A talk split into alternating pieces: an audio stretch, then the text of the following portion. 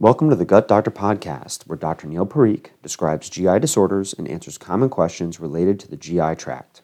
Please note this podcast is for informational purposes only and is not a substitute for medical advice, diagnosis, or treatment.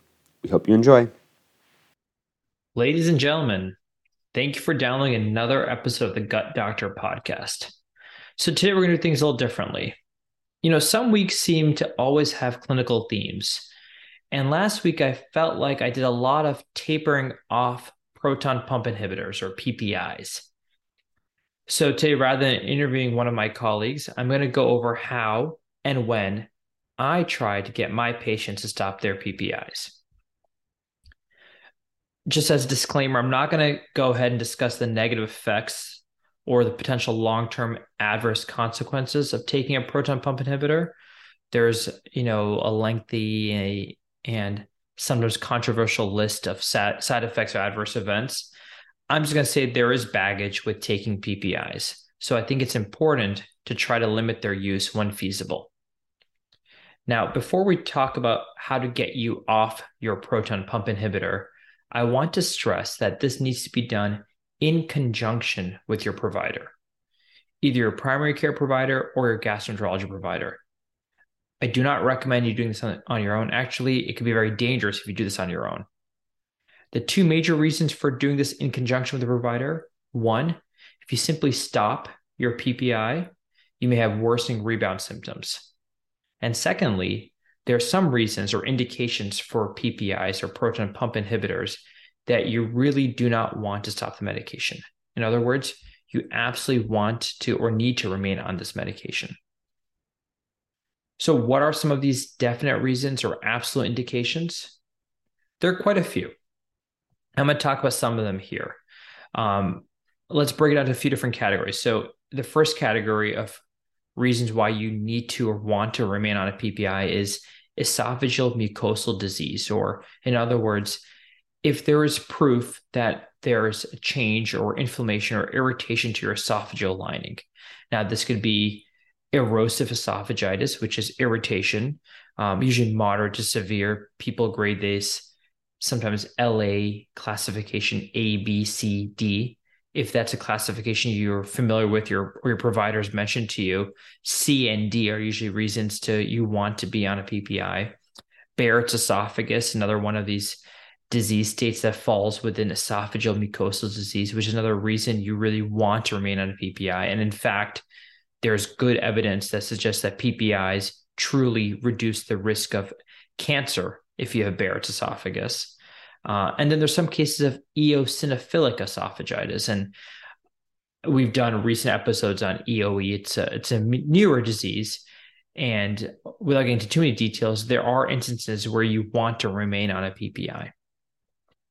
So that's one category of why you want to be on a PPI: esophageal mucosal disease. Another category is ulcer disease. So whether it's ulcers of the duodenum, the stomach, or the esophagus, you know, known ulcers in the upper GI tract. If you want these to heal or they need to be healed, um, you want to be on a PPI. Um, H. pylori treatment, whether H. pylori treatment has resulted in Helicobacter has resulted in you having an ulcer or not having an ulcer, the therapy of Helicobacter pylori or H. pylori requires proton pump inhibitor therapy or traditionally has.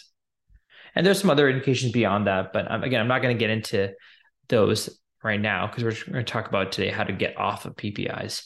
Um, I guess the most other most common reason that patients, at least my patients, are on PPIs or remain on PPIs is they have refractory symptoms. So whenever they stop their proton pump inhibitor, whether it's over the counter or prescription, they have breakthrough symptoms that are uncomfortable. And I would say that's the second most common cause of being on a PPI. The first cause being this absolute indications.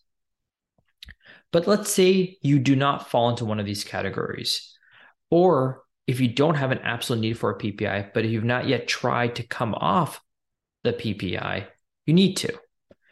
I tell my patients it's not like an antibiotic course where you have a defined period of days or dosing that you need to follow to treat the infection or eradicate the bug. PPIs are a little less clear when you don't have an absolute indication. So if you don't fall into that one of those categories, you need to at least try to come off of it. All right. So now you're here. Okay. We've we've gone past, we've gone through a checklist of reasons to be or not to be on a PPI, and you fall into the category of not needing to be on a PPI. So how do you come off of it? Well, step one, lower your daily dose. If you're on twice a day dosing, go to once a day. If you're on 40 milligram dosing, go to 20 milligram dosing. If you've gone from the highest possible dose to a lower dose daily and you're doing okay, taper further. And again, the key here is to not just stop it. You can't stop this cold turkey. You need to slowly taper yourself off. So if you've gone from the higher dosing to a lower dosing, you're doing okay. Now go from once daily to every other day. Remember, taper down to avoid the rebound symptoms. If you have breakthrough symptoms on the on the off days or the non-PPI days, use a less aggressive agent. I tell my patients there's three tiers of acid suppressing therapy. You have your your top tier, your most aggressive tier, which is the proton pump inhibitors. Then you have the middle tier in my mind, which is the H2 blockers. And then you have the lower tier, which are the coating medications, I say, are the ones that are, you know, coating may not be the most scientific term, but in my mind, and I tell my patients, they're the ones that don't really change your acid base or your pH as much, but they change the way you feel by coating your stomach or coating your esophagus to feel better. And those could be things like Gaviscon or sucralfate, Tums, Pepto. You know, uh, they, they work differently than the proton pump inhibitors or the H2 blockers. In my mind, the goal is to get to the lowest tier possible and still be comfortable. Get to the H2 blockers, get to the coating agents. If you are able to come to every other day proton pump inhibitor therapy and you're having symptoms once in a while on your off days, your non PPI days, use a coating agent. Okay. If you get to once every other day, try to go to Monday, Wednesday, Fridays. Or sometimes I tell my patients, use PPIs on the weekends, because that's typically when we have more for dietary indiscretion. So Friday night, Saturday nights, you know, if we're gonna have a later meal, maybe a larger meal, maybe at a restaurant, maybe have a glass of wine or two. That's maybe the days where you initially you're gonna need the PPIs as you taper yourself off. And eventually, the goal is to just get as needed. So, key points as I wrap this up find out if you need to be on a PPI or not. If you don't need to be on a PPI, talk to your provider about how you can taper off. Don't do it on your own and do it in a systematic but organized, tapered fashion.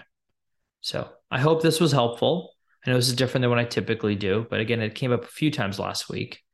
At the very least, if you're on a proton pump inhibitor, bring it up with your provider to make sure you need to actually remain on it.